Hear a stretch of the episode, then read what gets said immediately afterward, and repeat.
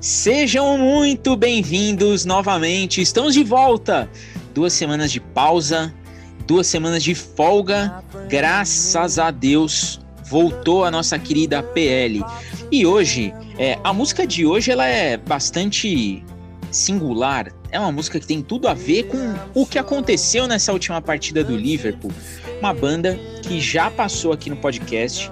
Você que nos acompanha já conhece. The Verve com Sonnet, um soneto que o Liverpool colocou em campo diante do Arsenal. Soneto da melhor qualidade do início ao fim e ao som de Sonnet, que é uma canção da banda The Verve que está presente no terceiro álbum Urban Rhymes. Ela foi lançada num dia, eu até peguei essa data aqui, porque o Daniel, que é o nosso cara das datas, é o nosso cara da estatística, ele vai gostar. Ela foi lançada no dia 6 de março de 98. No dia 6 de março de 98, o Liverpool entrava em campo contra o Bolton em casa e vencia por 2 a 1. Então a música foi lançada num dia de jogo do Liverpool, The Verve, que é o single desse álbum e abrilhanta o nosso início de programa. Eu vou começar a apresentar o pessoal, trazer todo mundo de volta, dizer que estava com saudades de todos. Apesar que a gente se fala todo santo dia, toda hora estamos juntos, mas aqui no podcast voltamos aos trabalhos. Eu vou começar com ele. Hoje só a galera do Rio de Janeiro. Rodrigo, começo com você, feliz, alegre, contente. Jotismo em dia? Seja muito bem-vindo novamente. Voltamos à PL. Salve, salve, Diegão. Salve, amigos da mesa. Um abraço aos nossos ouvintes. Salve, Dani Boy, Lucas. É, voltamos depois de duas semanas aí de, de folguinha, né? De abstinência pra gente aqui do episódio, né? Gravar. E que o Diogo Jota continua fazendo gol. Ele fez gol na data FIFA e já voltou fazendo gol. Né? É, inclusive eu tinha deixado já registrado no nosso grupo do WhatsApp lá que ele meteria dois. Cravei, nosso querido Jota. E o menino foi lá e fez dois. Então, nada melhor do que começar, voltarmos à PL com essa vitória diante do Arsenal. Um jogo bem, bem chatinho até no começo ali, bem complicado, mas enfim, os três pontos vieram e é aquilo. Cada jogo, cada é uma história e vamos que vamos, conseguimos vencer vamos tratar sobre, sobre esses assuntos aí, vamos lá. Seguindo na cidade maravilhosa, Pierce, seja bem-vindo novamente. Saudades de gravar episódios pós-PL.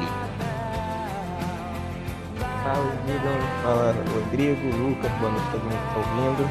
Semanazinha de retorno do, do, futebol depois da data FIFA, que eu acho uma boa bosta. É bom deixar registrado desde o início, mas voltando com vitória, semana do Champions, tem um episódio com muita coisa para falar. E ele, o nosso top 10. Lucas, seja bem-vindo novamente. Tiramos você do seu descanso, mas por um bom motivo. Você está de volta ao nosso episódio. Estamos todos de volta. Fala Diegão, fala Daniel, fala Rodrigo, pessoal, todo mundo está escutando a gente. Bom estar tá de volta, né? Quando essa desgraça dessa data FIFA, né? Que não serve para nada, só para machucar os jogadores. É, mas serviu para a gente ter uma vontade maior de ver o Liverpool jogar e, e fomos recompensados né, com esse grande resultado em cima do Arsenal. A gente vai falar sobre isso tudo no, no episódio de hoje. E aí, ó, top 5. Que isso, hein? Eu gosto assim, eu gosto quando já vem daquele jeito. Esse é o nosso querido Lucas Moreira, o maior jornalista prêmio ACESP daqui 10 anos começar a falar dessa partida, né, que foi maravilhosa. Fim de data FIFA, concordo com o Daniel. Uma é uma é uma porcaria porque assim, a gente pensa que o jogador pode lesionar, né? Imagina se o Jota lesiona por Portugal. Pô, a gente ia ficar louco. Ia ser um, um saco isso daqui, né? Se ele lesiona de novo.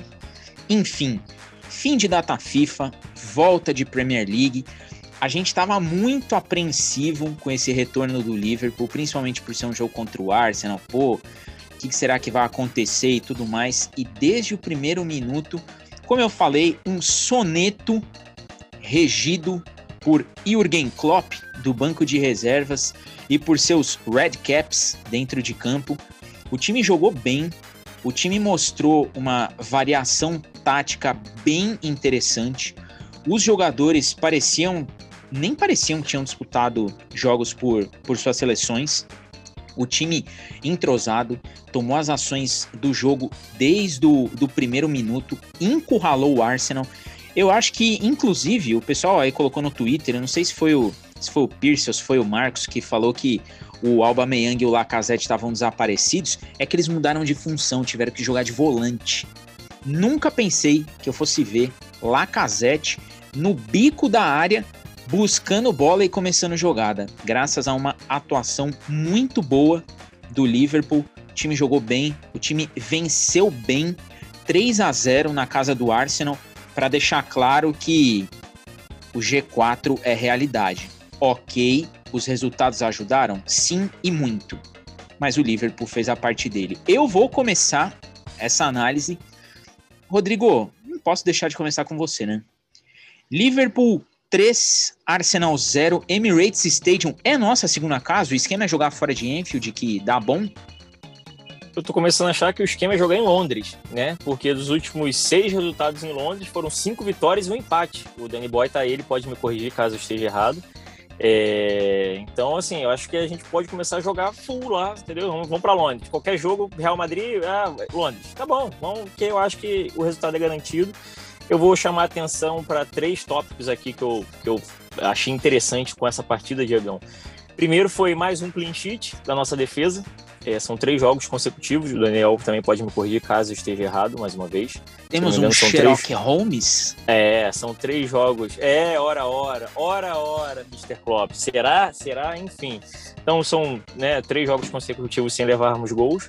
É, gostei também bastante do meio de campo que foi para achei interessante, fiquei surpreso e achei interessante a formação de meio de campo para essa partida com o Milner e o Fabinho para dar mais aquela dar aquela liberdade a mais para o Thiago que a gente sempre debateu aqui. Eu acho que funcionou bastante, eu acho que foi bem interessante isso. Né? E mais uma vez é, o protagonismo do nosso querido menino Jota, né? Como o menino tá afiado, eu lembro do Danny Boy é, comentando a volta dele, que talvez ele pudesse não voltar com aquela com, aquele, é, com aquela ânsia de matador, com aquele espírito de goleador, né? Como ele, ele tinha entregue desde do, do, da estreia dele pelo Liverpool, e aí se lesionou, ficou fora, etc. Parece que nada mudou, né? Parece que tá até, ele tá até mais voraz, ele tá com mais sede de gol. entrou, fez dois belos gols, ajudou bastante o time, mudou basicamente ali a, a, a, a, a formação de trio ofensivo que a gente estava com relação a, a, aquela mexida ali do Klopp, que passou por um quarteto que variava, enfim. E aí entra nesse quesito da variação tática que o Liverpool implementou, que você já citou, Diegão. E é isso, acho que foi um jogo que foi controlado, achei o começo bem amarrado, bem chato, muito preso, o Arsenal estava muito bem postado, tanto é que a gente arriscou bastante de fora da área, coisa que eu sempre pedi, né, caso a gente esteja tendo dificuldades, eu gostei disso também. E acabou que no segundo tempo as coisas se, se desenrolaram, o time acabou acertando ali. Mais uma boa atuação do Arnold, mais uma assistência para o Arnold, isso também é muito interessante, vale ressaltar. Então eu acho que foi válido esses 3 a 0 aí. E como você bem ressaltou, Diagão, a gente fez a nossa parte e acabamos sendo beneficiados também com a rodada que foi muito benéfica para gente. E é aquilo. É como a gente já debateu aqui nos episódios, como a gente já frisou bastante, a gente não tem muito mais o que galgar dentro da competição com relação a título. Então é jogo a jogo, é buscar os três pontos na próxima rodada, ver aonde que a gente pode chegar e se derem mole, a gente vai acabar alcançando esse G4 aí sem dificuldade nenhuma. E quem sabe continuar avançando aí na, na, na, na UEFA Champions League, já que tem jogo essa semana contra o Real Madrid. Então, assim, valeu muito. Valeu muito a gente voltar para dessa data FIFA com essa vitória, com esse padrão de jogo, com um time seguro. E também chamar a atenção para o nosso querido Pick Blinder, né, o Alisson, aquela bigoda. Ele tá né, mais conhecido como o Alisson Agiota, como disse o Danny Boy aí, o nosso mafioso dentro de campo. Eu acho que ele impôs um respeito ali no, no adversário e por isso que ele não sofreu tanto durante essa partida. Eu vou, eu vou agora pegar é, e vou provocar o Daniel nessa para a gente fazer essa análise aí do jogo contra o Arsenal em cima de alguns pontos aí que o, que o Rodrigo colocou. O primeiro ponto é o seguinte, Daniel.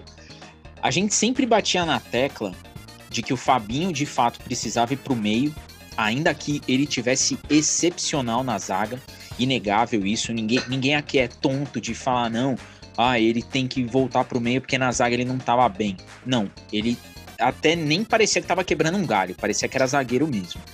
Mas a gente vem de partidas muito boas com uma zaga aleatória. Kabak e Phillips. Mais um clean sheet. E uma partida muito boa, e aí eu vou provocar mesmo, porque a gente falou disso no último episódio sobre o Phillips. Mais uma partida que ele e o Kabak se alinharam muito bem, se entrosaram legal. E assim, jogo muito acima da dupla de zaga. E o outro ponto é exatamente a questão do Jota, que a gente por muitas vezes colocou, poxa, o Diogo Jota, ele era o 12 jogador do Wolverhampton e tudo mais, vinha do banco e tal. Só que no Liverpool, pa gente, parece que ele joga lá há cinco anos. Porque ele entra, ele dá um ritmo diferente, ele, ele sobe o degrau do ataque, não que seja ruim, mas assim, pô, precisa, sobe o, o, o nível do time e ele tá fazendo os gols dele. Ele tá fazendo o que a gente espera dele. E dá os parabéns aí pro nosso Rodrigo Diná, nosso mentalista, que profetizou, pô, vai ser, vão ser dois gols do Jota. E de fato foi. Pierce, esses tópicos, na sua opinião, para Arsenal 0, Liverpool 3. Então, é uma partida que o Liverpool conseguiu jogar, conseguiu se impor. O Arsenal mais uma vez teve problemas. O Arsenal do time do Big Six, talvez o Arsenal fosse o único time que em momento nenhum esteve melhor do que o Liverpool na temporada. Até quando ele estava uma bosta, o Arsenal não conseguiu passar. No auge ali da, dos resultados negativos das derrotas em casa, o Arsenal não conseguia passar. E, e, e o Liverpool conseguiu suportar bem. É, entrou com uma formação que eu não esperava ver o Milner titular, mas entrou e deu muita força física, bastante empenho. Teve erros na, na ali, aquela primeira grande chance, mas foi bem. E, e o Jota no banco, para muita gente foi uma surpresa, para mim de certa forma nem tanto, porque o Jota ele jogou os dois jogos por Portugal. Vale lembrar que os jogadores sul-americanos, Mino, Mino, Fabinho e Alisson, os brasileiros, né, bem dizer, ficaram na Inglaterra enquanto isso. Então, mesmo que o Firmino voltasse de lesão, ele vinha tendo períodos de treino que o Jota não teve, por conta da, dos dois jogos que ele fez com Portugal. Então, acho que era natural isso, até pensando no, contra o Real Madrid, que aí para mim o Jota deveria voltar a ser o titular. E falando já sobre o Jota, é, é impressionante que ele teve 20, 29 minutos em campo. Ele teve 29 minutos em campo. Ele, o Rodrigo tava falando dos gols de cabeça aqui em off que ele fez e tudo mais, então é um cara que ele entra e ele muda um pouco a cara do time na questão da finalização. Essa questão do Jota é engraçado porque eu fui fazer um post, né? Postando as estatísticas dele na página, fui lá no SofaScore. E, e é engraçado ver como que a, o Jota ele contribui aspecto muito específico do time é, é finalização e gol. O... Ele entra, ele joga 29 minutos, ele finaliza duas vezes na direção do gol, faz dois gols. E assim, é isso, ele não tem número significativo de passe, mas ele entra e muda o jogo. E... Então é, é surreal esse, essa contribuição dele. Eu tinha dúvida se ele ia continuar tão preciso assim. É, é, aquela fase em que o cara tá abençoado. Ele pega ele faz três gols de cabeça em uma semana. É um negócio surreal. O cara que tem 1,75 de altura. Então, é... Isso, o, o Jota ele dá essa contribuição, ele tem mudado os jogos, então é surreal. Eu acho que foi natural ele ter começado no banco. Me surpre... Não me surpreendeu, porque o Jota jogou duas vezes durante a semana, enquanto o Firmino teve todo esse tempo livre. Né? Os jogadores brasileiros não tiveram data FIFA, nenhum jogador da América do Sul teve. Então não me surpreendeu. Eu espero contra o Real Madrid que ele volte a ser titular. Acho que a gente precisa dessa capacidade de fogo dele para sustentar é, nesse jogo contra o Real Madrid. Mas achei uma partida bem importante dele. Assim como do Milner, que entrou, o Milner me surpreendeu. É, teve alguns erros técnicos ali na questão da finalização e tudo mais, mas bastante em posição no meio de campo, coisas que a gente sabe que o Milner entrega. Então foi bem interessante ver isso, mas um jogo muito bom. É, a outra questão que você tinha levantado, Diego, era sobre o Phillips, né? Exatamente. Então, a dupla de zaga, eu até falei durante o jogo, me impressionou muito a capacidade de jogar com os pés do Kabak. É, ele teve confiança para sair jogando, ele teve uma, um lance no segundo tempo em que ele recupera uma bola e sai arrancando. né, ali pelo meio de campo e com uma tranquilidade absurda, como se fosse um jogador super veterano, é um cara de, que acabou de fazer 21 anos. Então eu achei isso bem, bastante impressionante. O Phillips, por sua vez, que é um cara que tem menos recurso técnico, também participou bastante do jogo com os pés, não levou grande perigo. A única hora que ele agrediu a bola foi quando ele saiu correndo, arrancou pela direita, tentou cruzar e acho que ele errou o botão ali na hora de cruzar, ao invés de apertar o, o, o bola, ele apertou o quadrado e isolou a bola pela linha lateral. Mas assim, uma partida bem segura dos dois. É o terceiro clean seguido, como o Rodrigo citou. E, e é interessante ver que os dois têm se completado, assim. O, o, se o, o Phillips ele talvez participe mais do jogo, apareça mais em termos de desarme, de interceptação, né? Bola aérea, ele é muito forte, é um cara que vai muito para disputa física. Mas o Kabak tem me agradado nessa tranquilidade dele, que ele vem adquirindo conforme vem jogando, para um cara que é tão novo. Ele tem uma capacidade técnica melhor do que a do Phillips e tem se completado bem. É, acho que quanto à questão do, do Fabinho na zaga, o Fabinho na zaga não era o problema, acho que o Fabinho na zaga teve um jogo ruim, como a gente citou, foi contra o Chelsea, talvez. Ele volta de lesão, então é complicado, mas ele vai muito bem na zaga. A grande questão era não ter nem ele e nem o Henderson no meio de campo. É, ficava muito exposto, você quebrava o time, o time não tinha nenhuma segurança defensiva mais. Então é, é, importante a volta dele. Ele fez uma partidaça, cara. O Fabinho fez assim uma, uma partida absurda dentro de campo. Tanto que eu falei, eu fiz um post falando, olha, até aqui, acho que era um, estava em 30 e poucos minutos, eu falei, uma outra atuação espetacular do Fabinho e tudo mais. E aí logo depois o Marcos, que é quem divide o Twitter comigo, entrou e, tipo, cinco minutos depois ele, ah, quem diz que o Fabinho, que ele é muito mais exaltado que eu, quem diz que o Fabinho não é o melhor do mundo da posição, não tem como, que eu não sei o quê. Então é, é mais uma partida sensacional. E tô confiante para essa sequência dessa defesa. Com o Phillips, com o Kabak e com o Fabinho à frente deles. Acho que pode dar muito certo. Além, é claro, da dupla Fabinho e Thiago, que deu um outro nível de atuação pro Thiago, muito mais tranquilo. Vou agora jogar pro Lucas e vou pegar esse gancho aí desse time entrosado demais aqui. Ô Lucas, agora vai ser contigo. E eu também vou jogar agora dois pontos provenientes do nosso Pierce. O primeiro é o seguinte, pegando esse gancho aí do final.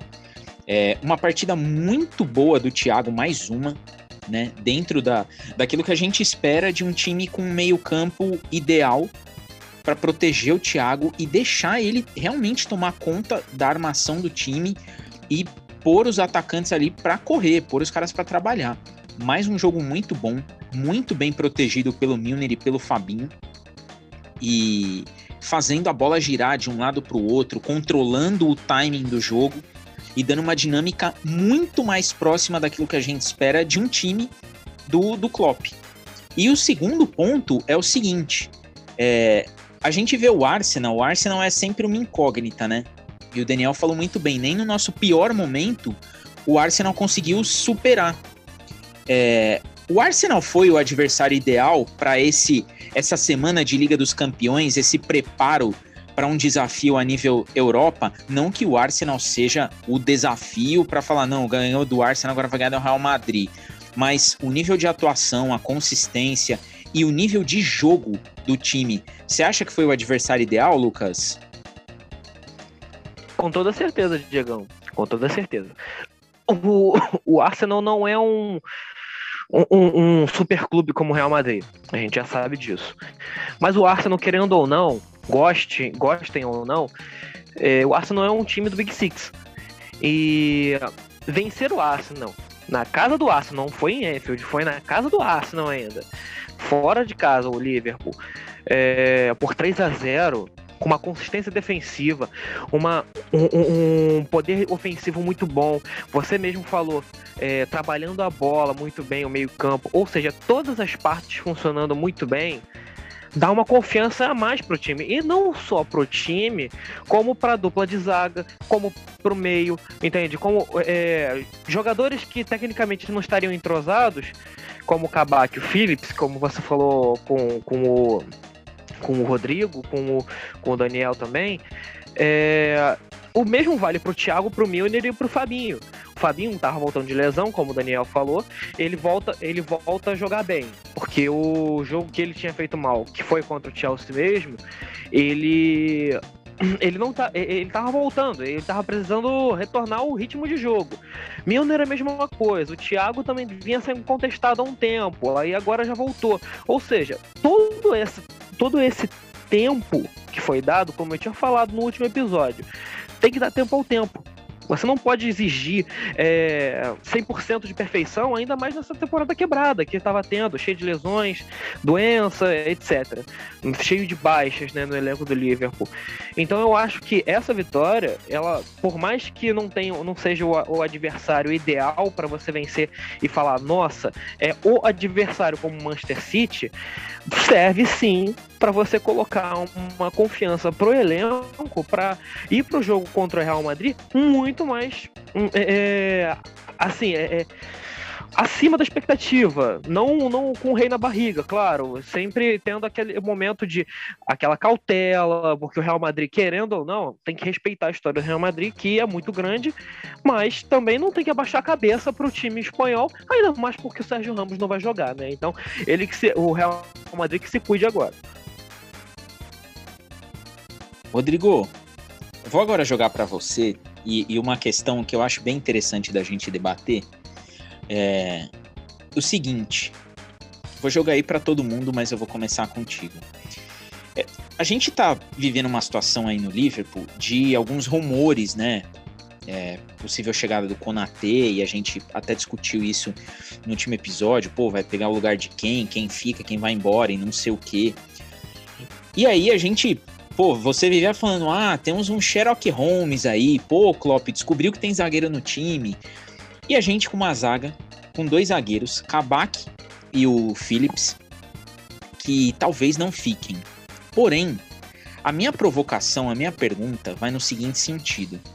A gente tem no Joe Gomes aí, que vai voltar agora pré-temporada e tudo mais, a gente já discutiu várias vezes as virtudes e os pecados de Joe Gomes dentro de campo mas é inegável que ele é o nosso zagueiro mais rápido. Porém, a gente tá vendo dois jogadores que a gente só esperava para chegar e falar assim, pô, deixa os caras jogar porque pelo menos são zagueiros, fazerem partidas muito boas, aos poucos vão ganhando uma consistência, eu diria até que num tempo é, menor do que a gente esperava, né?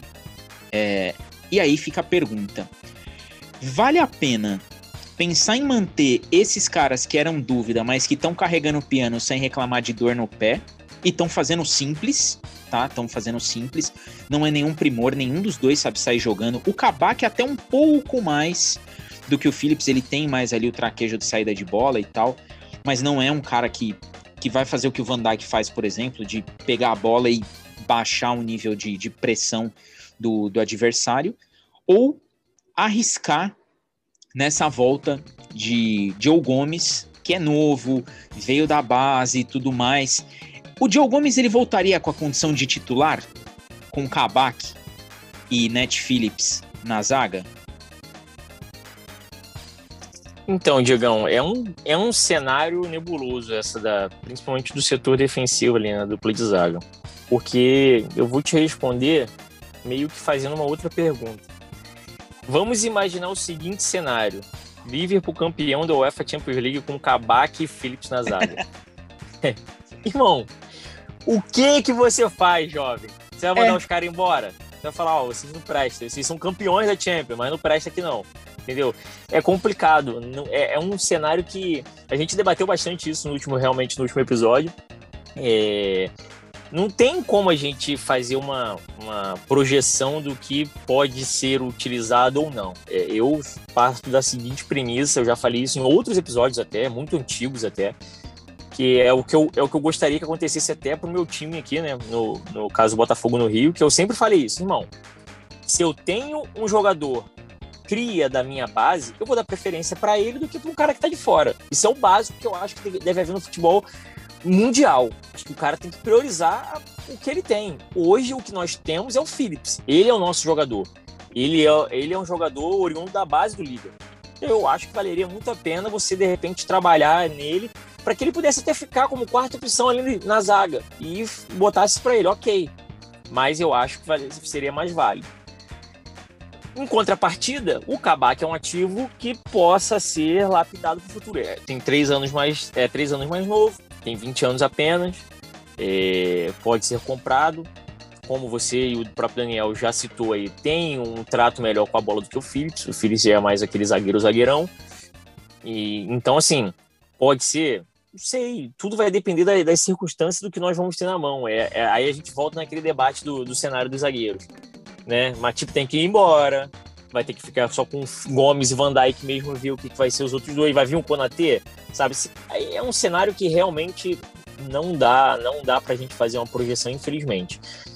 Eu ainda acho interessante, eu particularmente, acho muito, muito válido você ter um zagueiro do tipo do Phillips no elenco. É um cara que é diferente, é um cara que joga simples, tem um jogo aéreo muito bom e há determinados partidos que vai precisar de um jogo de porte físico como o dele, assim, e ele é um cara maluco que topa tudo.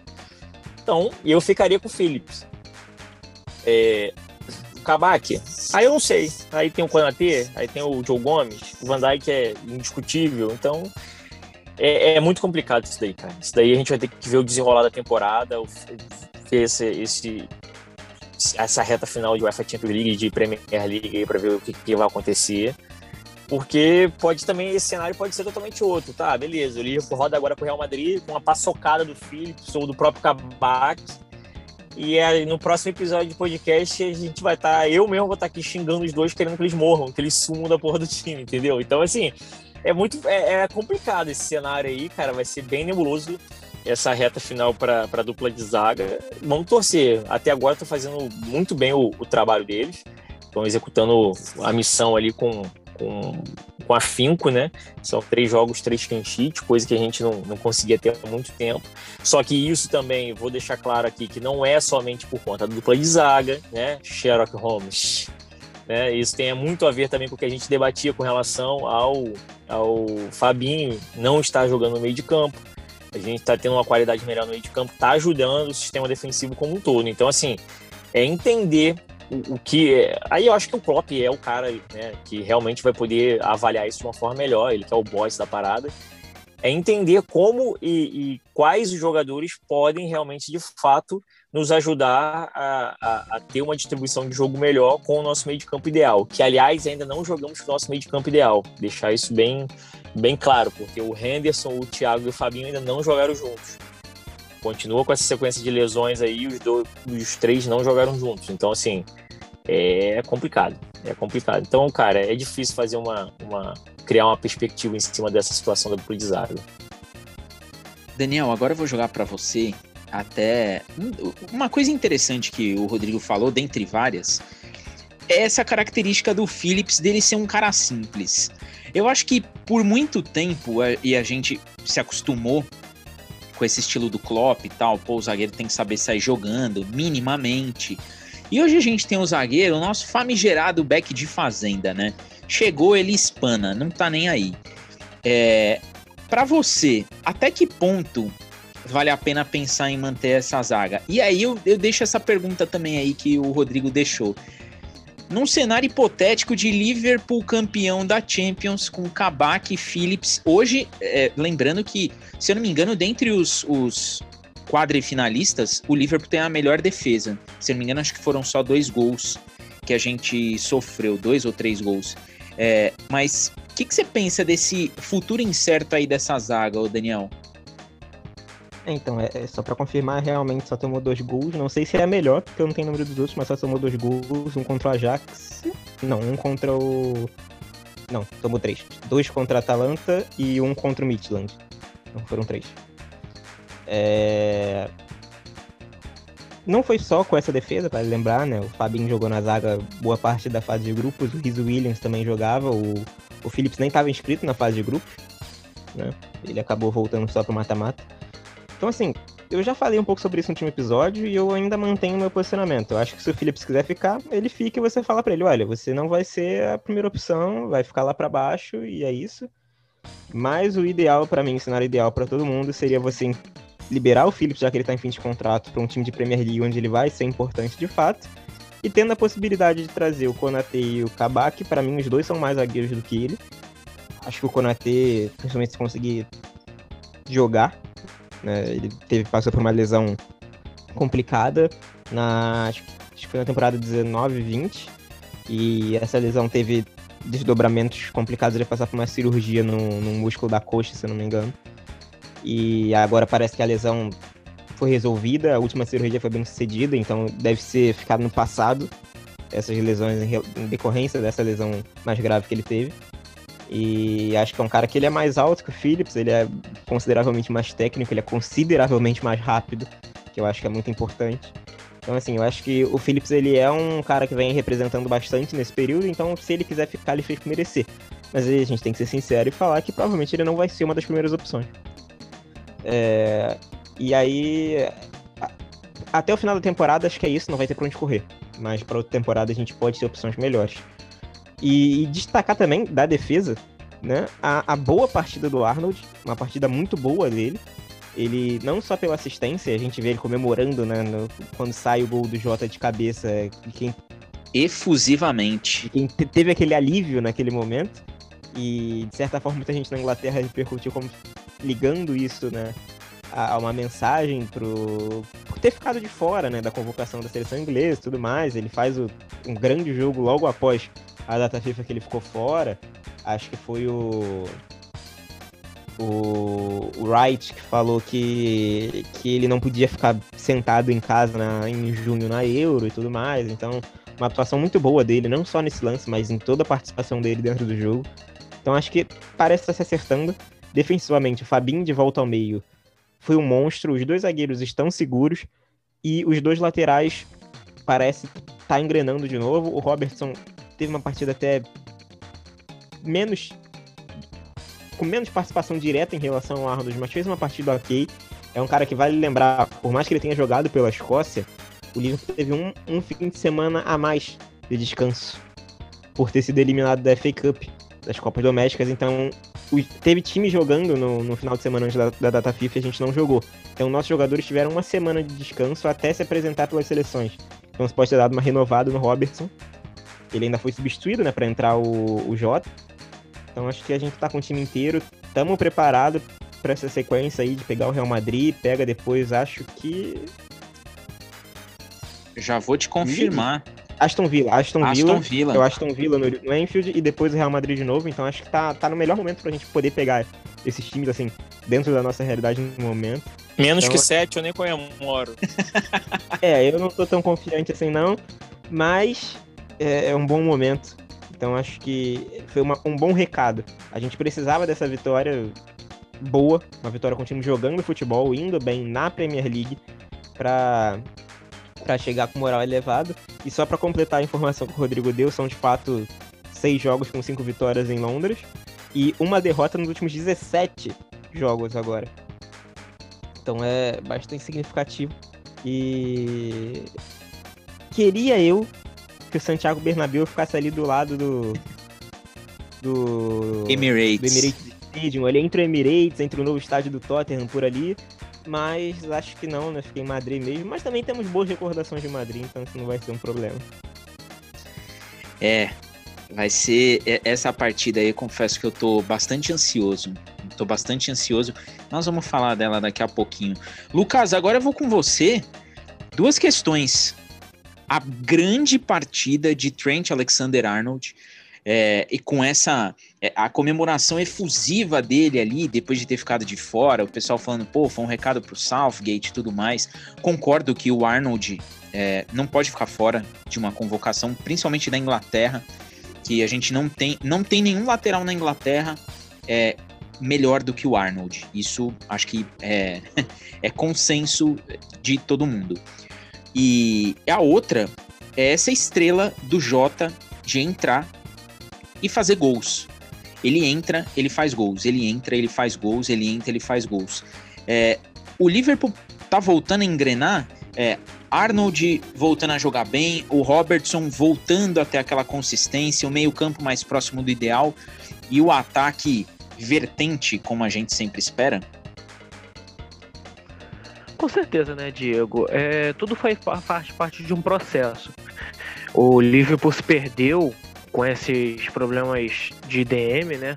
É, durante a temporada e acabou ficando perdido. Até mesmo os jogadores ficaram perdidos. É, um deles era o Arnold, né? E sim, eu concordo com você a Inglaterra não pode deixar o Arnold de fora da, da, da convocação. Não que a Inglaterra tenha, tenha laterais ruins. Por, por exemplo, o lateral direito do, do, do, da Inglaterra é ótimo. Se você for pegar os quatro convocados, se você poderia colocar quatro convocados ali, seriam o Trippier, o Reece James do Chelsea, o Wambisaka do United e o Arnold. Então, se eu fosse colocar uma nota, o Trippier seria o 2, o James seria o 5, o o Bissaka seria 8 e o Arnold seria 11, entendeu? Acima do 10. Então é, é, é, algo surreal. Quando saiu a convocação da, da Inglaterra, eu entendi, mas eu também fiquei assustado com, com a não convocação do Arnold. Porque ele estando em má fase, ele é melhor do que o Ambisaka, na minha opinião, na minha concepção. É... E assim, é, a, a, comemoração do Arnold não é somente um, um, recado pro Southgate, também é um recado pro Southgate, mas um recado para ele mesmo, dizendo: eu não te, eu tenho é, eu vou ter momentos ruins, mas olha só, eu tenho um momento de comemoração, eu sou isso, eu faço isso, eu consigo. E isso dá uma, dá uma refrescada na cabeça da pessoa que é, é, é surreal, que a, a mente da pessoa se desliga da, dos problemas que vinham acontecendo antes e agora ela, ele pode fluir muito mais nos jogos do que vinha é, é, rendendo antes. E ele pode ser uma chave importante para pro, pro Liverpool vencer o, o Real, tanto no primeiro jogo quanto no segundo.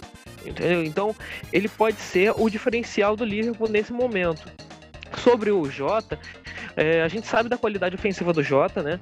É, ele, vem, ele vem se mostrando um jogador que foi uma grande contratação, que não foi de valores absurdos, mas que vai fazendo, fazendo muita diferença e que mostra que o Liverpool ele pode ter sim uma, um, um, plano B, porque o Jota sempre foi o plano B do Liverpool, porque ninguém via o trio Salah, Firmino e Mané fora da titularidade.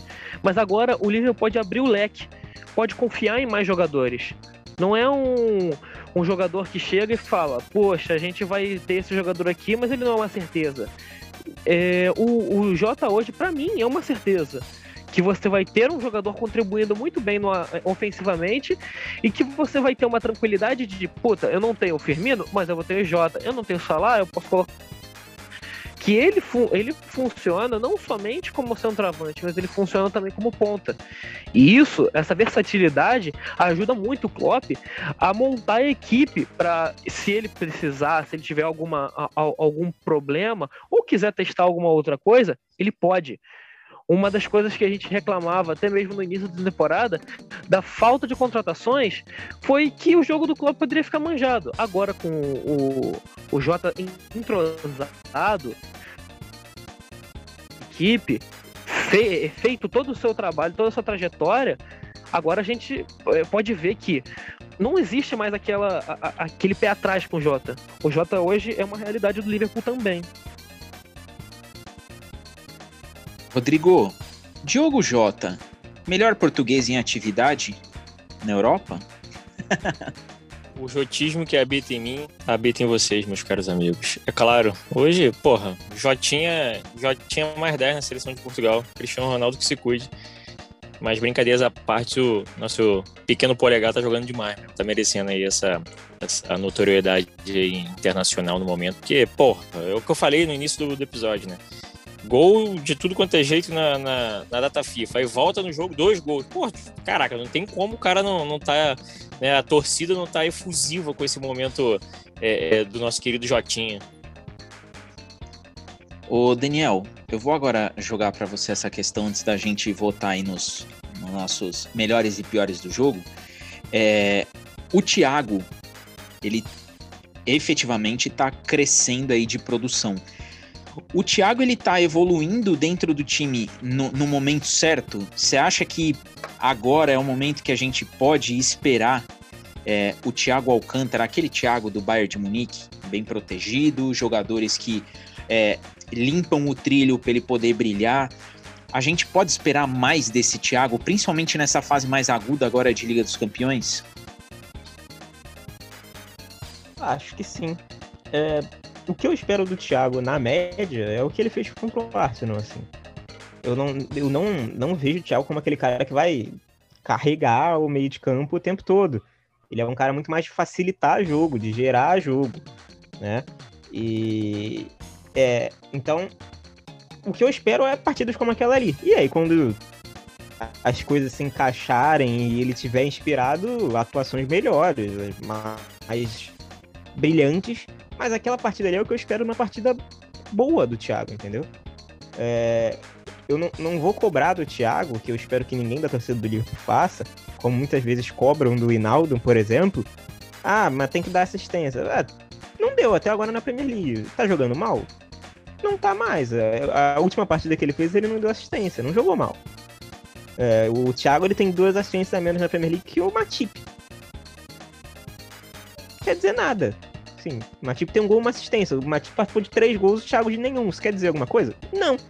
Então, assim, é, é, é, o tipo de partida que eu espero. Uma partida em que ele. ele aquele lance do que a bola vai pro alto. Que ele tá ali na, na linha de. na linha lateral, perto, próximo da área do Liverpool. A bola vai lá no alto, ele mata a bola. É, é aquilo ali que eu espero. É um cara que consegue facilitar uma jogada, ele faz uma inversão de jogo fácil. Parecer fácil. Ele consegue pegar, dominar o meio de campo, ele sempre se posicionando para servir como opção de passe, para fazer essa ligação um cara que tem uma capacidade de drible, não aquele drible caneta, chapéu, mas aquele drible O drible curto, curto dele é um negócio Isso. absurdo. Ele é, e, e, algo que a gente não tem tanto no nosso time no meio de campo. Se a gente pega o nosso meio de campo ideal, que o Rodrigo sempre cita, Henderson e Fabinho, tá longe de ser dois dribladores, Nossa. então é importante ter figura. O Hinaldo até faz bem saindo de pressão. O Hinaldo ele entra, ele recebe duas bolas na fogueira e ele consegue se livrar bem daquilo nesse, nesse último jogo. Mas é um cara que não tem não arrisca tanto quanto o Thiago e não tem a capacidade técnica que o Thiago tem, porque o Thiago é muito diferenciado. Então acho que isso aí tende a acontecer. Se o Thiago vai virar o Thiago que virou a reta final, o final, o, o super Augusto lá que o que o Esporte Interativo sempre fala, se ele vai ser aquele Thiago na reta final, maravilhoso. Mas se ele não for, não, não tem problema, sabe? Eu não, não, eu não vou cobrar aquilo dele, eu cobro o que ele fez contra o Arsenal. Que ajudou o time, mesmo que não seja o craque, que não seja o cara que tava todo mundo falando depois da partida. Esse não é o Thiago. O Thiago que eu quero é esse Thiago aí. O Thiago que facilita o jogo, o Thiago que faz a bola rodar, o Thiago que faz o nosso mítico mais criativo, e é isso. Acho que esse, esse Thiago para mim já tá de bom tamanho, sabe? É um, é um, jogador que a gente não tem no elenco. O mais próximo talvez seja o Hinaldo, mas que é menos qualidade técnica, o cara que arrisca menos e tudo mais. Eu vou, eu vou perguntar agora pro Lucas, a gente vai começar os piores da partida, mas antes eu preciso dividir isso com vocês, sobretudo com o Rodrigo. O Rodrigo vai me entender. É, nessas páginas de, de Instagram aí que a gente vê e tal, antes da partida estavam fazendo um cara a cara, né? Ah, quem é melhor tal, da partida Arsenal e Liverpool. E assim, eu fiquei. Eu nem, eu nem consegui dar um print da tela porque eu fiquei congelado. Mas a comparação era Odegaard e Thiago. 39% votaram no Odegar. E, e aí, assim, eu, eu imagino que se você perguntar isso para um torcedor do Arsenal, ele vai falar assim: não, não, não é. Se fosse Ozil e Thiago Alcântara, eu até ficava quieto por conta do passado do Ozil. Rodrigo, Odegar e Thiago Alcântara, cabe comparação? Então, cara, isso me remete a, um, a outra parada que eu até bati boca não, né? Mas debati na, no Instagram com alguns torcedores aí, acho que dessa safra nova dos torcedores Enzos, né? Que só falando assim, porque é, é estão querendo impor uma parada chamada agora pré-assistência como status para jogador. Tipo assim, não, que o cara participou, teve tantas pré-assistências. Falei, gente, só falei assim, parem de forçar uma parada que não existe. Isso não entra como status de. De, de scouting. No, de scout nada. De, como nada. Sabe? Tipo assim. Scout até é, a questão é a gente levar isso em consideração. Porque, por não, exemplo, é... quem foi que deu assistência pro lance lá do, do gol de cabeça do Jota? Eu quero ver quem vai lembrar. Então, porra, sei lá quem vai que foi. Sei lá. É, então. Pior que eu sei. Tipo assim, foi o Salah. Então, Mas, então, assim, só que assim, tipo assim, pré-assistência, beleza. Se você for começar a levar isso em consideração para entrar em contagem de scouts, meu irmão, aí meu, vai- ter 800 caras por jogo como com pré-assistência. E isso vai começar a a alavancar uma porrada de carreira de uma parada que não existe. Sabe, não existe. É só isso que eu queria dizer. E aí, justamente nesse dia, eu tava debatendo com o pessoal porque pô, fizeram uma postagem sobre o Odegar.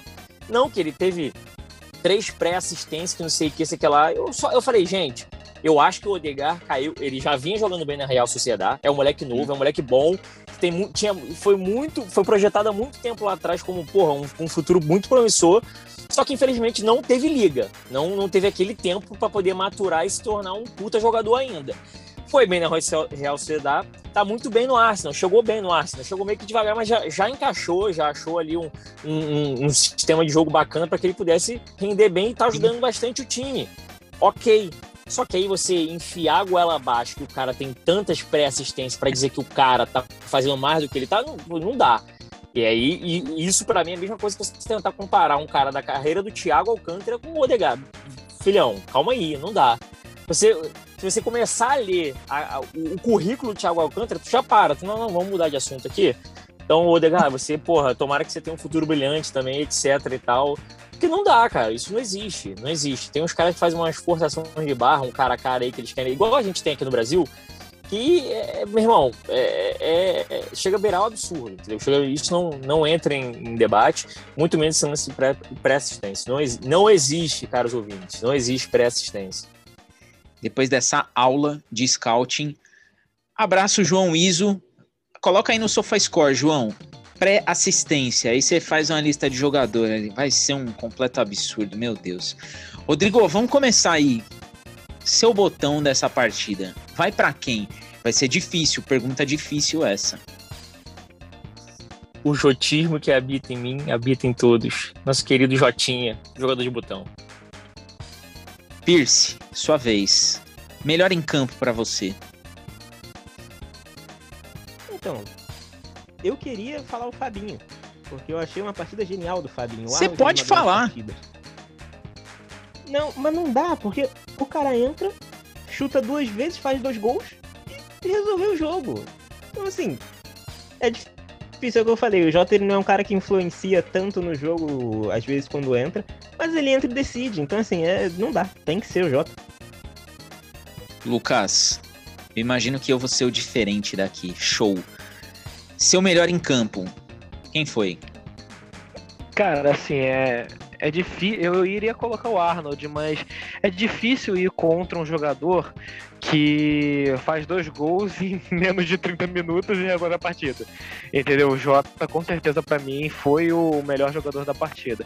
Só coisa antes de, de passar pra você, Diegão. Cara, eu, eu, eu tenho só 23 anos, mas eu tô me sentindo muito velho, cara, porque eu nunca ouvi falar desse negócio de pré-assistência. Pelo amor de Deus, eu tô me sentindo muito velho.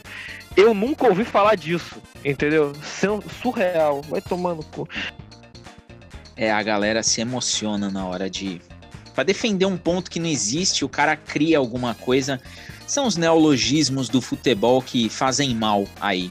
Enfim, o meu melhor em campo foi o Jota, foi o Jota, mas eu preciso falar desse cara. Pra mim, para mim, o, o nome da partida foi o Salah. Mais uma vez, o que ele participa do jogo, a gente já debateu isso diversas vezes, é inegável o quanto ele é craque você que escuta o podcast e mesmo que você não torça pro Liverpool porque não acha o Salah craque, você tá errado. O Salah é muito craque. O gol que ele fez, ninguém teria o insight que ele teve. Então eu eu voto no Salah. Alá em campo, Salah é nosso.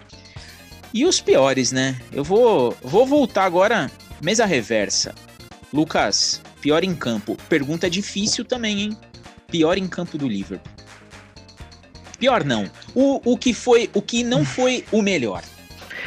Obrigado. É, agora, agora, agora posso falar um pouco melhor. Cara, eu acho que assim, que se eu pudesse destacar alguém como uma, um, entre aspas, o mais apagado, eu colocaria pra mim o Robertson. Eu, eu acho que eu posso ser o único a escolher ele, né? Mas eu acho que eu colocaria o Robertson como o mais apagado, entre aspas, da partida. Pierce, sua vez. Aquele que não foi o tão iluminado. É, então, acho que foi um jogo que teve. Não teve nenhuma performance muito abaixo. Cara, o Robertson apareceu pouco no jogo. O Firmino eu já gostei da participação do Firmino, jogando. Até quando o Jota entra, que ele recua, eu, eu, gosto, eu gosto do Firmino jogando atrás de um atacante, tá? Me agrada, como foi no caso do Jota. Então não colocaria o Firmino, mas eu vou de Mané. O Mané que teve bons lances até no primeiro tempo. Teve uma, uma, uma boa arrancada que ele dá, que ele chega na cara do. Ele não chega na cara do Lula, mas ele entra na área, busca o Salah, o Salah, não sei se não consegue dominar, a bola escapa. É, teve uma outra bola desviada do Alisson também, que ele arranca, assim. Mas ainda. Quando a gente vê que no jogo, eu acho que talvez ele seja um cara que em momentos de decisão ele foi mal, sabe? Esse lance que ele toca pro, pro Salah, acho que dava para tentar chutar. É, o, talvez ele tenha saído com uma assistência. Eu não sei porque eu não vi. Talvez tenha contado assistência naquele lance do, do último gol do Jota. Que o Salah toca para ele, eu acho, aí ele faz um giro e o Jota chega batendo. Então, assim, a tomada de decisão dele ainda acho que tá precisando melhorar. E, e teve um lance que eu falei que é, é, é o lance para mostrar como as coisas estão no azar pro Mané. O, acho que foi o próprio Arnold, ele cruza uma bola, a bola passa resvala no nariz do Mané dentro da área e vai para fora. Pierce, só te Pode complementando, falar. deram assistência sim pro Mané no gol, tá? Então, mas é aquela assistência que o, o, o Jota desarmou o Mané para chutar. É, então, assim, acho que por isso eu colocaria o, o, Mané. Não que ele foi mal, acho que ele teve bons momentos, mas pouco um dos que menos influenciou no jogo, assim, vai. Rodrigo, seu. aquele que não teve tanto destaque. Eu vou ser irônico, já digo que eu vou ser irônico. Ninguém vai repetir meu voto. Vai lá. Cara, eu gostaria de deixar o meu destaque é, de menos efetivo para o nosso querido Pick Blinder, Alisson, que ele quase não participou do jogo. Contudo, aquele bigode é chamativo demais. Então chama atenção de alguma forma. Então eu vou mudar o meu voto, vou deixar isso pro Diego. Cara. É o bigodinho eu, de the Match do Alisson. É, porque o, o, bigodinho chamou tanta atenção que aí ele chamou mais atenção do que a participação do Roberts. Eu tô com o Lucas, eu acho que o Roberts tá, foi. Foi ali um feijão, um feijão com arroz, um cafezinho com leite, meio. É, tal. Não, não, não, não comprometeu, mas também não, não apoiou tanto. Enfim, então eu vou escolher nosso querido Roberts porque o bigode do Alisson chamou mais atenção. É, time entrosado é outra coisa, né? Eu falei que ia ser irônico, o Rodrigo já deve ter pensado, ah, vai jogar no Alisson, porque ele nem pegou na bola. Meu voto é pro Alisson, sumido da partida. Talvez ele nem tenha entrado em campo. Enfim, estão registrados nossos votos. Agora eu vou colocar aqui, trazer aqui a luz desse podcast, uma, uma questão que aconteceu essa semana. O Daniel, como sempre, né? É magistral nessas questões. A FSG recebeu um aporte aí devido à venda de um percentual das suas ações, né? Como é que foi isso daí, Daniel? E quais são as perspectivas aí de valores e de investimentos a partir aí dessa, dessa compra de ações por parte. Quem comprou 10% da FSG? Então, foi um acordo que ah, já, já vinha sendo tinha corrido ali né, o assunto há algum tempo e acabou que a FSG mesmo confirmou e aí saiu em todos os sites e tudo mais.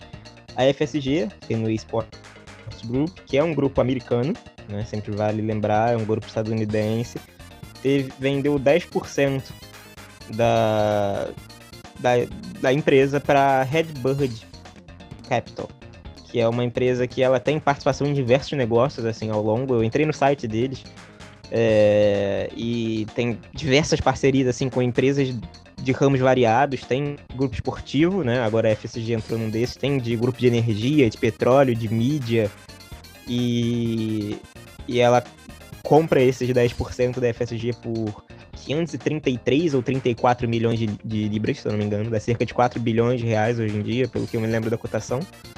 É, e e para que serve esse dinheiro? Né? O, o, Liverpool, vale lembrar, o Liverpool teve prejuízo de 120 ou 130 milhões de libras, entre 120 e 130 milhões de libras, com essa questão de pandemia, tempo com portão fechado, é sem jogo, sem receita nenhuma. E a FSG ela assumiu essa dívida. Para essa dívida não ficar com o clube, então a FSG assumiu essa dívida. Então uma parte automática desses 534 vai para cobrir os custos é, do, que o Liverpool teve durante a pandemia. O restante vai para garantir a expansão do, da Enfield Road Stand. Né? Vale lembrar que já teve uma expansão do Enfield, está programada para ter uma outra. Ela tinha sido adiada por conta da pandemia. E aí vai garantir os fundos para isso. A, a, expectativa era em torno de 60 milhões de libras para expandir para 61 mil a capacidade do Enfield. Então tem esse custo e de resto vai garantir uma janela de transferência. O que eu quero dizer com garantir uma janela de transferência? O Liverpool não vai ter 534 milhões para gastar numa janela de transferência. Isso é irreal. O Liverpool vai ter dinheiro para manter as operações normais como já fazia. Vale lembrar que o Liverpool na última janela ele contratou e contratou botando ali no, no carnê das Casas Bahia. Contrata o Jota devendo tudo para outra temporada. Contrata o, o Thiago por 20 milhões parcelado em quatro vezes. Assim. Então é. O Liverpool agora vai ter dinheiro para agir como agia antes. Não é que o Liverpool vai entrar na disputa pelo Haaland, vai contratar Mbappé. Mas se o Liverpool quiser contratar, sei lá, o Konatê por 40 milhões, ele vai ter esse dinheiro, não vai precisar ficar negociando para pagar os 40 milhões em 20 anos. Ele não vai precisar, se quiser comprar o Rafinha, negociar com o Leeds para pagar 5 milhões agora e deixar o restante para pagar até acabar a carreira do Rafinha. Então, assim, é, são coisas nesse estilo. Então, o Liverpool ele tem esse dinheiro, esse dinheiro vai permitir que a gente tenha uma janela de transferência, mas não vai ter um impacto significativo na janela de transferência. É, então, vai ser para isso. Esse, esse dinheiro, o que me chama atenção em toda essa operação é que já teve no Liverpool Echo, por exemplo, gente falando que a, a, a Redbird, né, que foi o grupo que comprou parte da FSG e não do Liverpool, vale destacar, a FSG não é somente o Liverpool, ela tem o Boston Red Sox, ela tem uma equipe na NASCAR, ela tem um conglomerado de mídia, se eu não me engano, esportiva, que cobre alguns esportes lá nos Estados Unidos. Então é uma empresa de 7 bilhões de dólares de, de, de valor, né, entre aspas. Então, é, eles compraram 10% dessa empresa. Por outro lado, 2020 eles tinham comprado é, 85% do Toulouse, do clube de futebol Toulouse, clube francês, que ficou muito tempo na Ligue 1, na Ligue 1 foi, foi rebaixada agora para a segunda divisão. E ali sim ela é dona do Toulouse. E agora ela tem uma porcentagem de uma empresa que é dona do Liverpool. Foi dito que ela tem a pretensão de no futuro ter mais times do futebol europeu. Né, um esquema que, por exemplo, a Red Bull hoje tem diversos, o Manchester City, o grupo do Manchester City tem. Então é uma empresa que a gente pode ficar de olho para ver se esse investimento no futuro não pode vir até mesmo a ser comprar o Liverpool da FSG. É, não é nada concreto, mas eles têm esse interesse em investir no futebol europeu. Então o que me chama mais atenção nisso tudo é, além de garantir um funcionamento normal para o clube, essa possibilidade de, quem sabe, no futuro, a gente vê a Red Bird entrando com mais força no Liverpool e no futebol. E aí, um último destaque para essa operação toda: um dos sócios, um dos membros lá da. Exatamente qual a posição dele, tá? Mas ele faz parte de um dos sócios da Red Bird, é o LeBron James, que já tem uma parte do Liverpool. Então agora o LeBron James ele tem mais influência ainda dentro do Liverpool. Até o, o Tom Werner, que é o. Eu não sei se ele é o presidente da FSG ou se ele é o presidente do Liverpool. Ele é um dos cabeças ali. Ele falou sobre essa relação com o LeBron James e tudo mais. Então o LeBron James faz hoje parte ali de um desses um desses cabeças ali que vai ter algum alguma participação no Liverpool. Lembrando, só um destaque aí, né, para deixar bem claro aí e registrado, que o LeBron James ele recentemente foi conhecer as instalações novas de, do AXA Training Center e já se lesionou. O LeBron James mantendo aí a, a nossa a nossa sina aí, como o Rodrigo fala que ali deve ser um lugar de magia. É, ele conheceu o lugar, ficou maravilhado, voltou, se lesionou. Então tá tudo certo aí a gente seguindo o histórico. O que eu acho bacana, Daniel, desse. Inclusive, rapidinho, Diego eu, eu não acompanho basquete. Mas se ele for alto, ensina ele a cabecear e bota pro Tá jogo. tudo gente tem certo. Phillips 2.0. Pô, acabou. Libron Vai ali pagar fala. muito mais. Vai sair caro esse filho. Vai sair caro, mas tem. Imagina um, um jogo de corpo ali. Imagina LeBron versus Haaland. Acabou o Haaland, né? A gente acaba com o Cometa Haaland. Ele cometa com a mão e bota no chão. Mas o, o, o Daniel, o que eu achei bacana dessa, dessa questão é essa perspectiva futura e talvez o, o fundo é, tenha comprado o Toulouse até para começar suas operações e assim, num nível lá embaixo numa liga que não é primeira prateleira da Europa. Então, ó, vamos ver num clube francês o que a gente consegue fazer e tudo mais. É, como o pessoal do grupo do City fez aí numa liga de primeira prateleira, mas com um time ali de baixo, né? Ironias feitas. É... E, e o próprio grupo City tem um time na, na segunda divisão. Diego, o próprio grupo City tem um Quem é o time? divisão. Um time. Você tem o sabe? Troyes, Troyar, não sei como é que fala. Ah, o lá na. Ligue 2. Então é. é- Essa discussão sobre quem ele, ele- Isso, essa discussão de quem eles podem trazer e tudo mais, é. O Liverpool seria o. ou com certeza, se por aventura eles comprarem o Liverpool, ele seria o cabeça, né? Vamos botar um esquema de pirâmide, ele é o topo ali, e aí esses clubes como Toulouse e tudo mais viriam embaixo, né? Obviamente. Aí seria um parto, hein? Porque imagina ficar, pô, tá chegando um jogador do Troyer no, no Liverpool. Pô, aí também ficaria difícil. Aí a gente volta, Rodrigo, aquela fase de Rick Lambert, Bojan, é, Mário Balotelli, aqueles jogadores que chegavam no Liverpool, a gente falava, qual a intenção desse? O cara quer ser campeão e traz essas coisas aqui. Eu só espero que os caras deem uma segurada na onda. É, Informação dada aqui muito bem pelo Daniel, que inclusive foi buscar informações no site aí do pessoal. Eu falo que esse podcast é diferente aqui. Vamos falar do jogo que depois de amanhã, né? Dia 6, o jogo tá aí, um jogo que a gente espera bastante.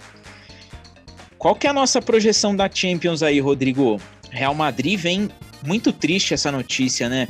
O Hazard não deve jogar e o Sérgio Ramos, que, nossa, coração tocado, porque o Sérgio Ramos não vai estar em campo para o dar o troco nele.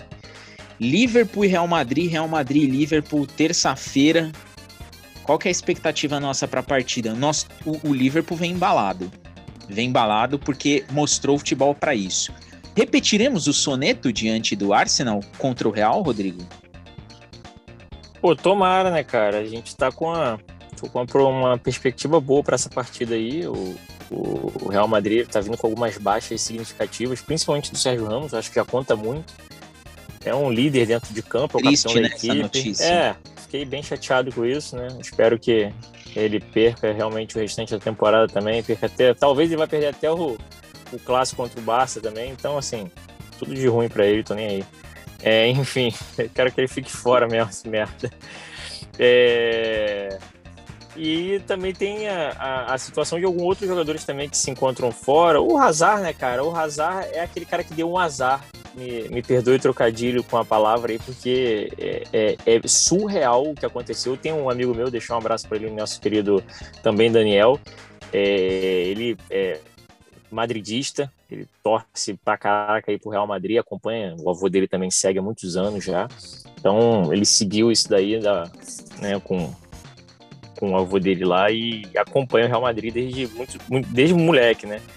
E, cara, tem sofrido com isso daí porque é surreal você imaginar que você contrata um Hazard do Chelsea jogando o fino da bola, o cara, porra, camisa 10, carregava o time nas costas, etc. E, e o cara chega lá e não consegue, o cara não consegue jogar. O cara ele tem mais tempo no, no departamento médico do que em campo. Isso lembrando é surreal. Que o, lembrando que o Hazard saiu do Chelsea é, dando um título pro time, né? Campeão Jogando da Liga da Europa. Bola, é. é. na final, ainda marcando dois gols na final. Entendeu? Essa é... transformação foi surreal mesmo. Foi surreal, cara. É surreal. É, isso, assim, não me lembra muito porque o Kaká ainda conseguiu jogar um pouco mais. Mas é basicamente o mesmo cenário do Kaká. O cara sai do Milan como, porra, o, o imperador como milanês, Deus. Mil, é, milanista lá, exatamente. Como rei de rei da, da, da Itália, o cara com imperador italiano e chega na Espanha pra, porra, e não consegue render aquilo. Também teve um, um, um período grande com lesões e, e, e, não consegue. O Hazard tá indo por esse mesmo caminho, cara. É surreal. Então, assim, é uma baixa que já, já era certa, já, já não esperava contar com ele. A do, do Sérgio Ramos é realmente um fator positivo pra gente, tirando aí as brincadeiras, obviamente. É, é um fator muito positivo, só que, cara, o time de Real Madrid, é, assim, ofensivamente é chato. Porque o Benzema é 75% dos gols do time. Então, assim, é, é um cara que vai incomodar, é, vai ser um teste de fogo justamente para nossa dupla de zaga que a gente está elogiando bastante, que vem de três clean sheets. E eu acho que enfrentar um Benzema vai ser um puta teste, vamos ver como é que a gente vai sair. E eles têm uma saída pelos lados muito veloz, né? Por mais que o Vinícius Júnior eu acho que seja um jogador muito fraco, eu sinceramente não acho que seja um jogador para Real Madrid. Desde a época que ele saiu aqui no Flamengo, que todo mundo lá, ah, o cara, ah, porque eu até botava na minha conta que porque, porra, é rival, acho. Não, eu sempre achei ele fraco. Eu sempre esperei muito mais do futebol do Lucas Paquetá, por exemplo, que também veio do rival, do que do Vinícius Júnior. Eu acho que o Vinícius Júnior tem muito tempo já lá no Real Madrid para não ter saltado um degrau. É um cara com, que toma decisões erradas o tempo todo, só tem a velocidade. E o negócio dele, ele me lembra muito o Dembélé do Barcelona, que é um cara que tem muita velocidade, só que o Dembélé ainda finaliza melhor, ele não. Então ele acaba ficando sempre um degrau abaixo dos demais. Para mim é um jogador comum. Que tem seus lampejos ali. Porra, o moleque é novo, tem 20 e tantos anos, 20 anos, não sei se é 20, 21, enfim. É, é, é um moleque novo, porra, pode evoluir? Pode, claro.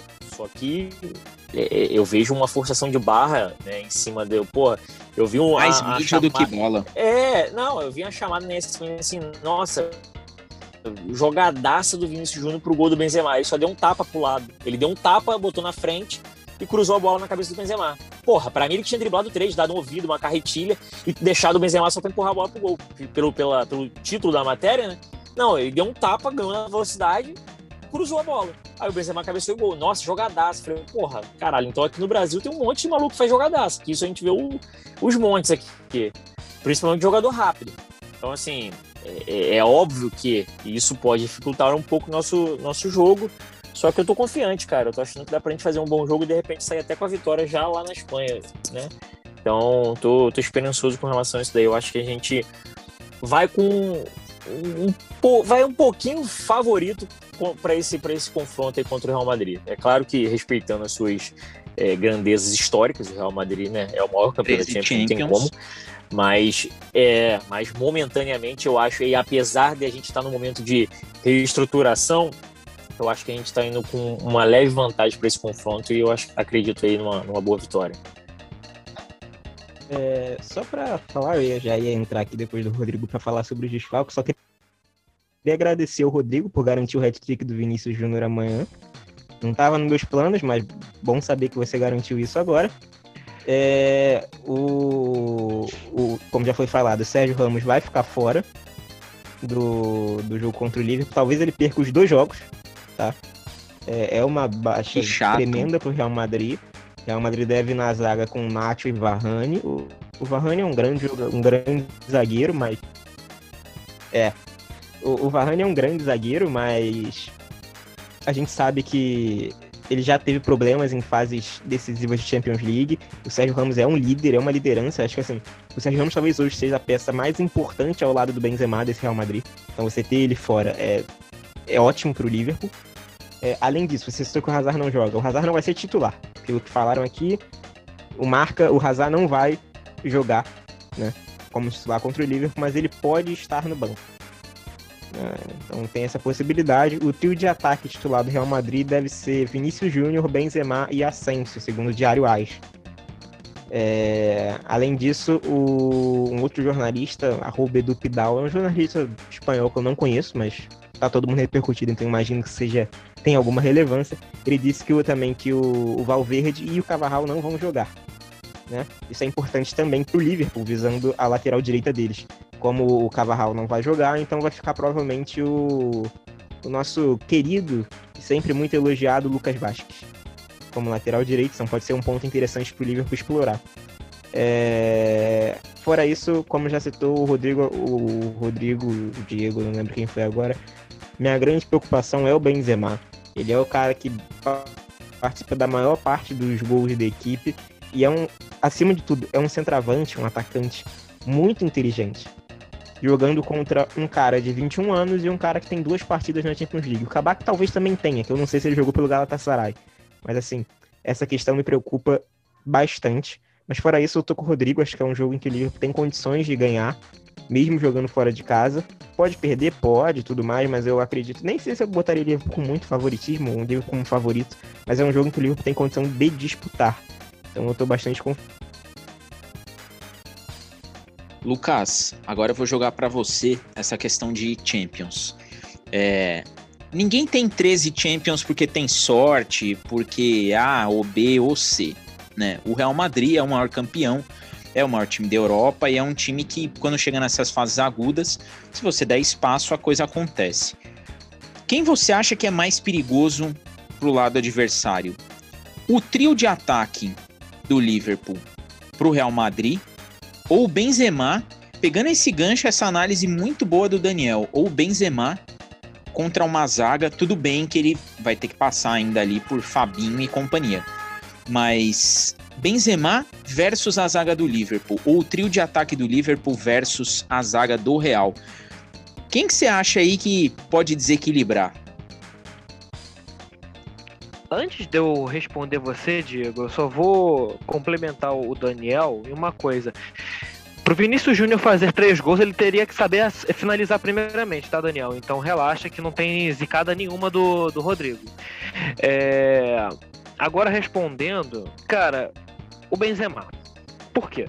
Porque a disputa de Benzema contra a zaga vai ser exatamente experiência contra jovidade. É, é, garotos novos, né, jogadores novos, contra um jogador que assim que tem muita bagagem, tem fama de matador, querendo ou não, é, tem ganhado prêmios e mais prêmios jogadores do, de jogador do mês, é, de jogador da partida, isso e aquilo na, na, na liga também. Não tem feito feio na, também na, na Champions League.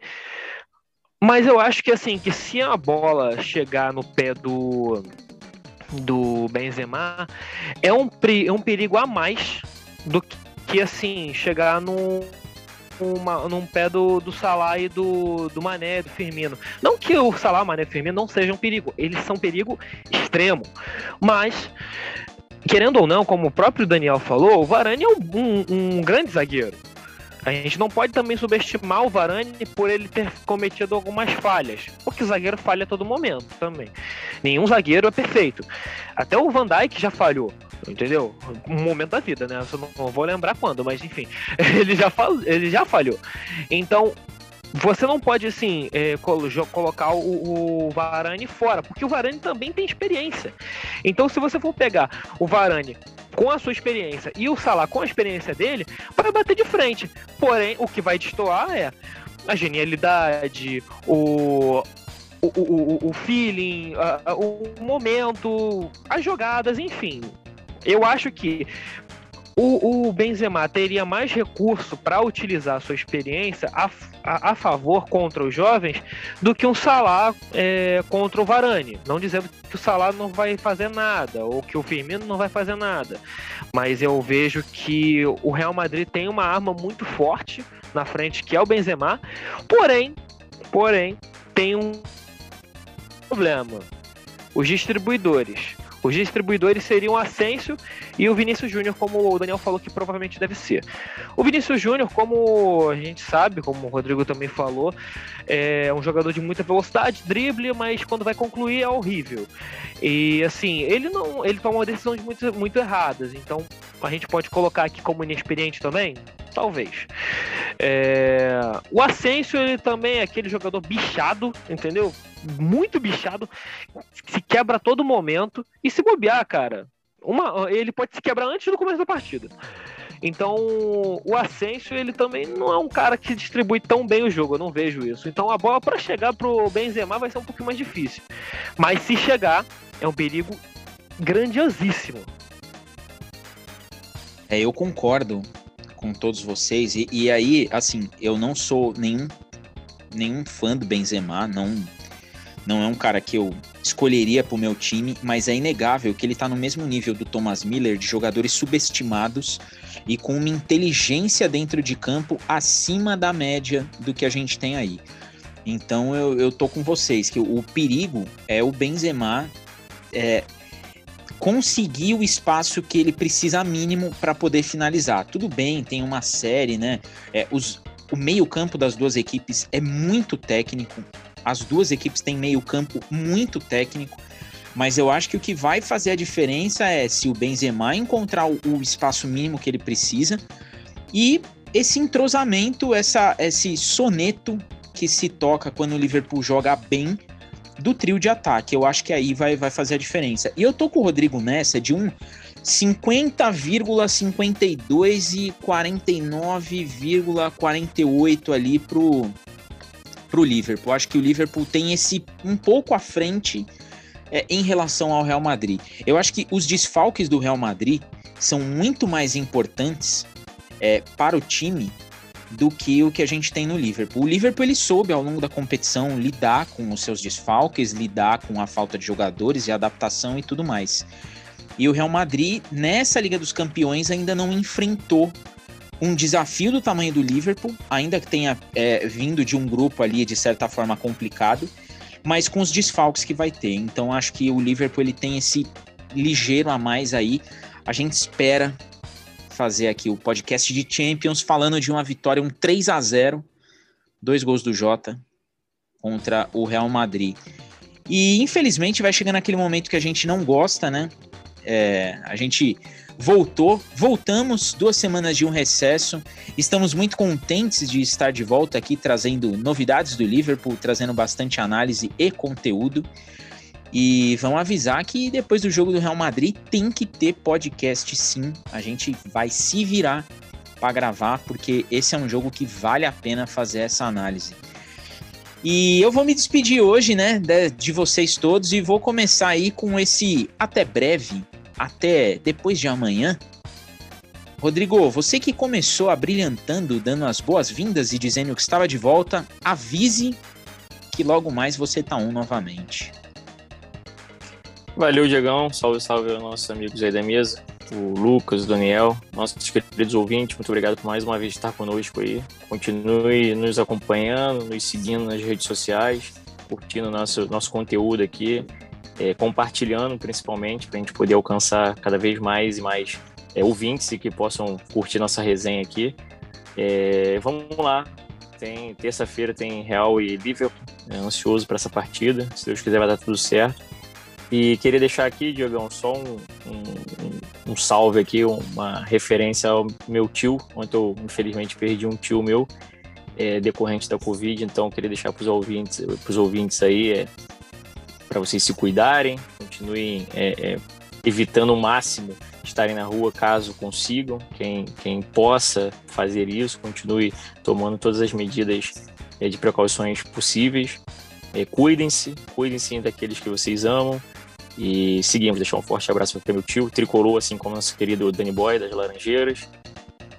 Infelizmente foi mais cedo do que eu previsto, mas Deus sabe de todas as coisas. Um forte abraço à minha família, minha tia e meus primos, que eu perderam, minha tia Rosane, o Diogo, o Daniel. E é isso. Forte abraço a todos aí, até a próxima e valeu.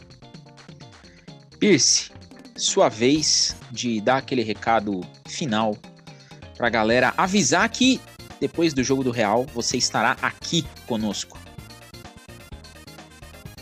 É, é isso, agradecer a todo mundo que nos ouviu aí nesse, nesse episódio. Expectativa alta, talvez o. Talvez não, o jogo mais aguardado da temporada por mim, jogo contra o Real Madrid. Espero poder voltar aí com uma vitória. Já, já digo que vai ser 2 a 0 Mentira, não tô nem confessando, mas vai ser 2 a 0 sim. E aí a gente vê durante a semana, não sabemos exatamente quando ainda, mas a gente volta aí para comentar desse, dessa, se tudo der certo, possível vitória contra o Real Madrid. Lucas, sua vez de avisar que você tá indo, mas você logo volta. Fala então, Diegão, já tô com a roupa de ir assistir o jogo do Liverpool, já para voltar também. É... Eu quero agradecer a todos que estão ouvindo a gente, né? É sempre é muito bom quando a gente tem um retorno do pessoal, quando a gente vê que o trabalho está sendo reconhecido, né? E eu acho isso muito bom. É sensacional. Quero agradecer também ao Rodrigo, o Daniel, você, Diego, por estar fazendo isso, né? Esse podcast que é sempre 100% profissional, muito bom, uma resenha muito boa. E que em breve a gente já tá de volta, cara. Assim, depois do jogo da Champions é logo ali, cara. E eu vou finalizar aqui com alguns recados é, para algumas pessoas e infelizmente terão tons diferentes. O primeiro, Rodrigo roubou aí a minha, o meu recadinho ia deixar, é, quero deixar registrado aqui é, as condolências para a família. É um momento complicado que a gente vive, é um momento difícil. Até falei com ele mais cedo, poxa, se não conseguir gravar, tranquilo, a gente vai entender. É, Sinta-se abraçado, você e a sua família, nesse momento triste que a gente vive que infelizmente estamos perdendo pessoas que amamos. Então, é, como aqui a gente tem o lema de não deixar ninguém caminhar sozinho, sinta-se muito abraçado por todos nós nesse momento. Também deixar um outro recado para um amigão meu, Marcelo, que passou pela mesma situação hoje, acabou perdendo a, a mãe no momento em que ninguém espera. E dizer que, Marcelo, estamos todos com você. Aqui a gente não deixa ninguém caminhar sozinho. E não seria você, que é nosso ouvinte, que faríamos isso. Então, também sinta-se abraçado por todos nós. E deixar aí um recado é, para um ouvinte nosso que fez aniversário ontem e que está sempre ouvindo, está sempre comentando, o Malvino, mais conhecido como meu pai. Feliz aniversário, pai. Tudo de bom para você. Te entreguei seu presente que é raríssimo, você gostou bastante. E continua ouvindo a gente, não deixa a gente sozinho aí. E finalizando esses recados, eu aviso vocês que estaremos de volta pós jogo de Champions. A gente vai estruturar tudo direitinho para entregar uma análise muito bacana, o mais perto possível desse jogo, tão logo ele acabe. E dizer para você que está escutando a gente fique em casa, faz como a gente, se cuida, se assim for possível e se não for, use a máscara como todos nós estamos fazendo. Assim eu me despeço, agradeço demais a audiência de vocês, dizer que estamos de volta, voltou Premier League, voltou Liga dos Campeões, voltou Liverpool, o nosso podcast está on. Beijo no coração de todos, aquele abraço e não nos deixe caminhar sozinho. Fui!